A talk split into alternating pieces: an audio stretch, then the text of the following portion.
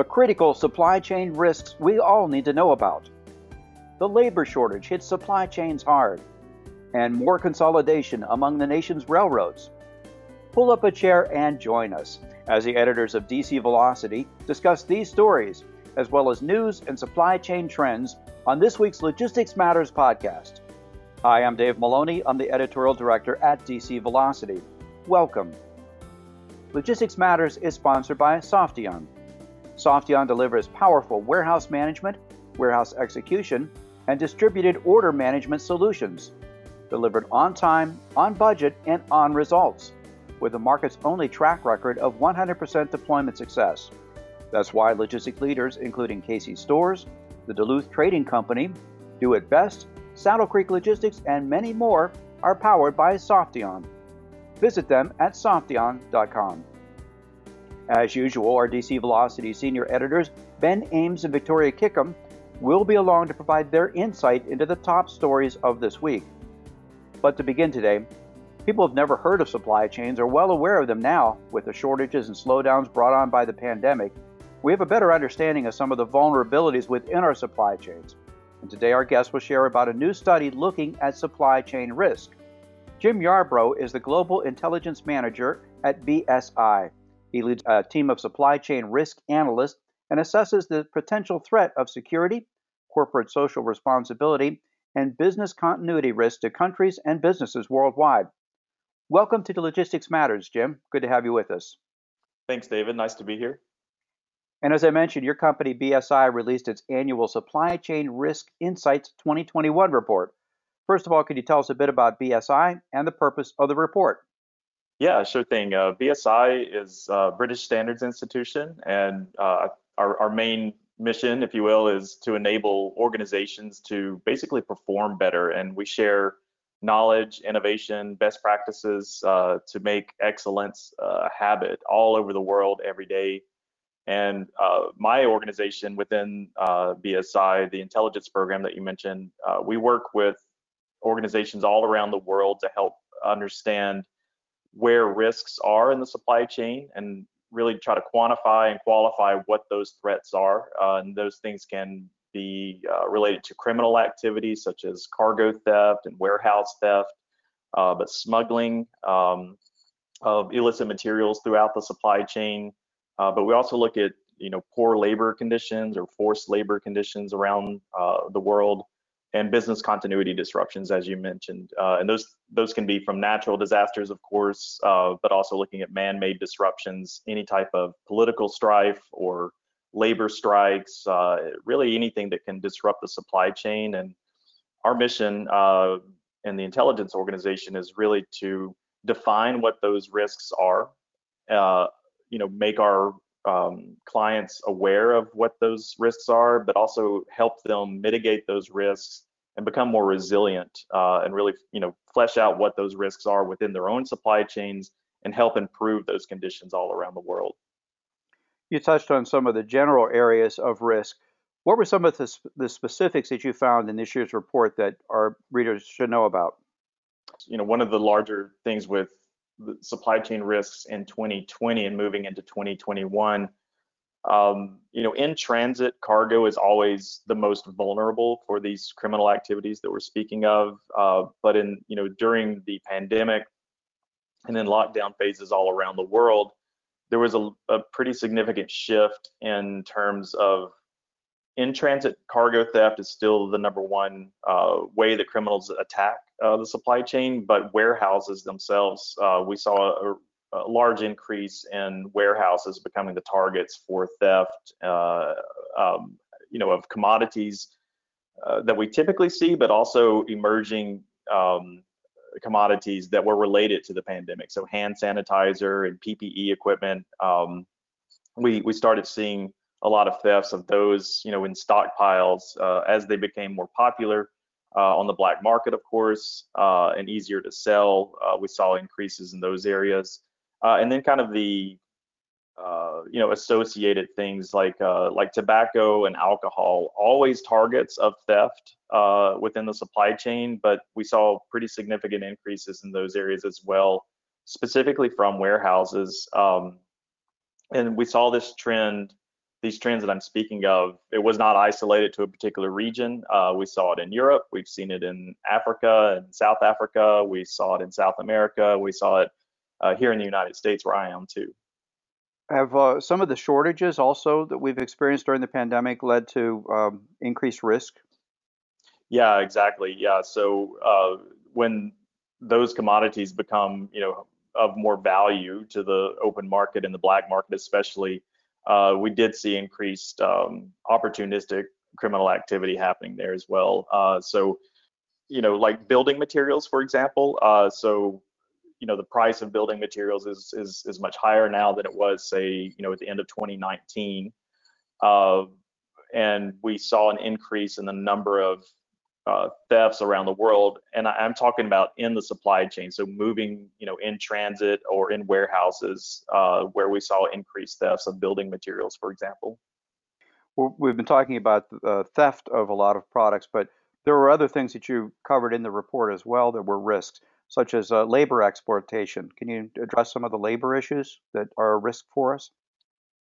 Yeah, well, one thing that we we know that throughout the pandemic is that a lot of the the most vulnerable populations in the world uh, became more susceptible to to labor uh, exploitation. Uh, so uh, I'll try to give you an example. So like the you know typical migrant labor workforces around the world, and, and I'm talking about legal migrant labor forces. So seasonality uh, workforces, uh, like in California, for example, we have typical typically we see migrant labor being brought in uh, for harvest seasons. Uh, the same thing in Canada as well, uh, that have populations moving up from South America or, or uh, from Mexico.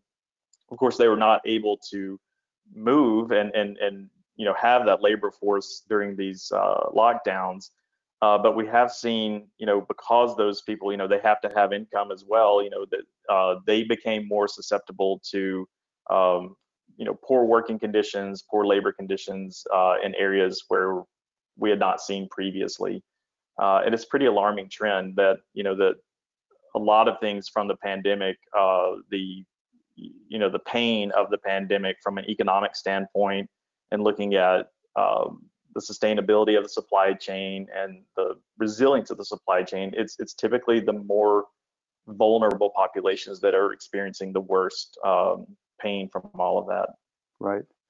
How much do political situations around the world affect supply chain risk? I'm thinking of like Brexit, for instance, or countries dealing with China and mm-hmm. areas of conflicts around the world. How, do they, how much do they contribute to risk?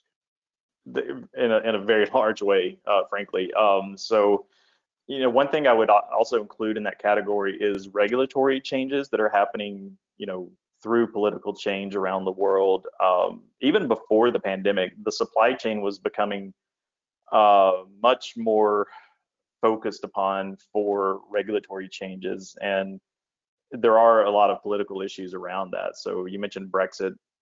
Um, uh, one thing that is this is kind of an oddball thing, but it's it's associated with Brexit that we've seen increases in food fraud, for example, in the supply chain. Uh, so the opportunity uh, from the criminal standpoint to mislabel or um, you know misidentify ingredients within food and being shipped around the world. Uh, we have seen increases in that uh, around the United Kingdom and Ireland and, and, and other areas of Europe that are uh, we believe are associated somewhat with the changing political landscape, um, but also like looking at um, things like deforestation have become a much larger issue around the world. Um, and what I mean by that is that the countries around the world passing legislation looking at deforestation, meaning that your supply chain is going to become much more scrutinized, and there's going to need to be uh, larger efforts and uh, validation that goods produced uh, around the world are not being produced in association with deforestation activity, uh, for example, in South America. So um, there's a lot of new focus and new efforts by regulatory regimes all around the world that are focusing efforts to address these issues of deforestation, forced labor. There's a lot more scrutiny and there's a lot uh, more of a greater emphasis in terms of documenting and validating that your products and your business partners and your suppliers are not associated with these issues. And um, there's sure. just a whole lot more effort around all of those things now. Right. Now, a lot of these threats that you've talked about uh, have been going on for a long time. And as we mentioned mm-hmm. earlier, this is an annual report. Have we seen any progress in addressing some of these threats from year to year? Yeah, I think that you know, from our perspective, we work with a, a large number of organizations, and I, I can speak personally that uh, we have seen tremendous progress by the organizations that we work with. Uh, that you know they are taking all of these issues very seriously, and they're really trying to root out these issues uh, with a you know just a large deal of effort uh, by these organizations to make their supply chains resilient and to make sure that they are not the guilty party uh, in these these large issues that we're seeing around the world. So I, I believe, I, I, fully believe that yeah, this is this is really working. That there's a lot of greater emphasis, uh, and we are seeing organizations improve the resilience of their supply chain and to make sure that they are not associated with any of these bad things that we're talking about here. Yeah. So what can companies do to re- reduce their supply chain risk? Yeah, knowledge is is one of the biggest things, right? You know, these uh, companies are dealing with hundreds, oftentimes thousands of business partners and suppliers around the world. It's extremely difficult to keep track. You know, if, if you're responsible for sustainability in your organization or supply chain security or compliance in the supply chain, it's a it's a it's a really large task to just understand, you know, where are your suppliers, where are your business partners, who are they, uh, and so organizations are relying a lot more on software to make sure that they can map out their supply chain and understand on a daily basis who they're doing business with. And then uh, understanding you know what are the kind of the inherent risks depending on where you are in the world and what you are around the world uh, and that takes a lot of effort as well too so we we work really hard to make sure that we're providing intelligence and information and analysis to people to understand you know how likely is it that these issues may affect their own organization and the business partners and suppliers that they're working with. Uh, but also every day when the world turns, these risks change. You know, the commodities we were talking about in terms of what is being targeted for cargo theft, that's one thing, but also looking at, um, you know, how labor um, and people are being treated around the world in terms of the workforce these things change every day. So arming your organization with a lot of knowledge and information, but also being able to um, rely on technology to help mitigate those risks and get a better understanding of what your supply chain really is on a daily basis. Um, you know, I started this work myself uh, about 13 years ago, and it, I think we've moved light years ahead of where we were back then uh, in terms of understanding what those risks are and disseminating that information across the supply chain and making people actively engage in addressing these these issues. We've just really scratched the surface today. How can our listeners obtain a copy of the Supply Chain Risk Insights 2021? Yeah, you can uh, visit the BSI main website. It's bsigroup.com. Uh, and, and right there on the homepage, you'll see a link to the Supply Chain Risk Insights 2021 report. Uh, and you can just freely download it right there. There's it's an enormous report. There's a lot of great information. We have pulled together many great experts from around the world to contribute to this report. It's a fascinating read. Uh, I really encourage uh, your listeners to, to download that report, uh, but there will also be additional information there if you want to take um, any of these issues further, discuss that with us. We'd be happy to do that. Great, thank you. We've been talking with Jim Yarbrough, the Global Intelligence Program Manager for BSI. Thanks for being with us today, Jim. Thanks, David. Have a good day. Now let's take a look at some of the other supply chain news from the week. Victoria, you reported this week on labor shortages as the economy roars back and supply chains have been hit rather hard and have had a difficult time finding workers. What did you find? Yes, that's right, Dave. So um, as we've heard quite a bit this past week, as you know, businesses across the country are struggling to find workers, you know, as the economy re- rebounds from the pandemic and companies need help to meet that growing demand. And as you say, transportation and logistics is no exception. And some in the industry say they might be among the hardest hit. It started with last week's disappointing April jobs report, and that was followed by more data this week that show job openings continue to exceed hiring. Both reports came from the Bureau of Labor Statistics, and they're for different months, but they paint a picture that reflects the reality many transportation and logistics companies are facing. The second set of data I mentioned is from the um, Labor Department's job openings and labor turnover survey, and it essentially showed that openings exceeded hiring in March by about 2 million. As we said, this is especially tough in transportation and logistics, which continues to roar back from the pandemic lows of a year ago, but is struggling, as you say, to find enough, in particular, truck drivers and warehouse workers to meet surging consumer demand. Just to give you one example, I spoke to Mark Allen. He's president and CEO of the International Food Service Distributors Association, also known as IFDA, who said his members are especially hard hit. And these are food industry distributors, you know, companies that run warehouses and fleets that serve restaurants, schools, hospitals, and other institutions. Allen said he'd heard from three large food industry distributors as recently as last Thursday, so just before the April jobs report came out. And they said that combined, they needed to hire 8,000 truck drivers and warehouse employees to meet current demand.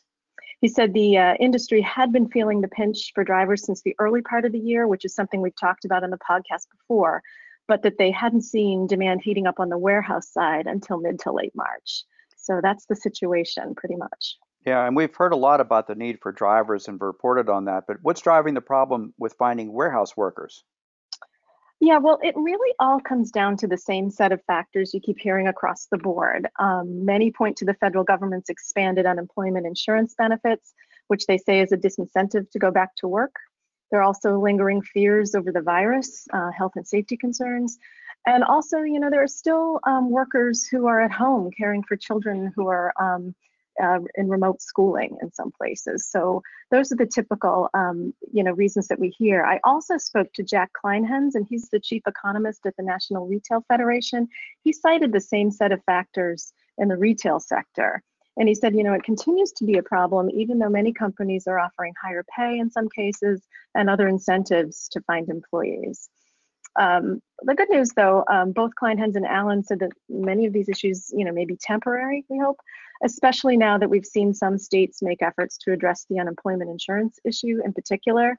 Um, our readers have probably been following this as well, but a number of states have begun tightening unemployment requirements, and some have said they'll opt out of the additional federal unemployment insurance program before it's scheduled to end in the fall.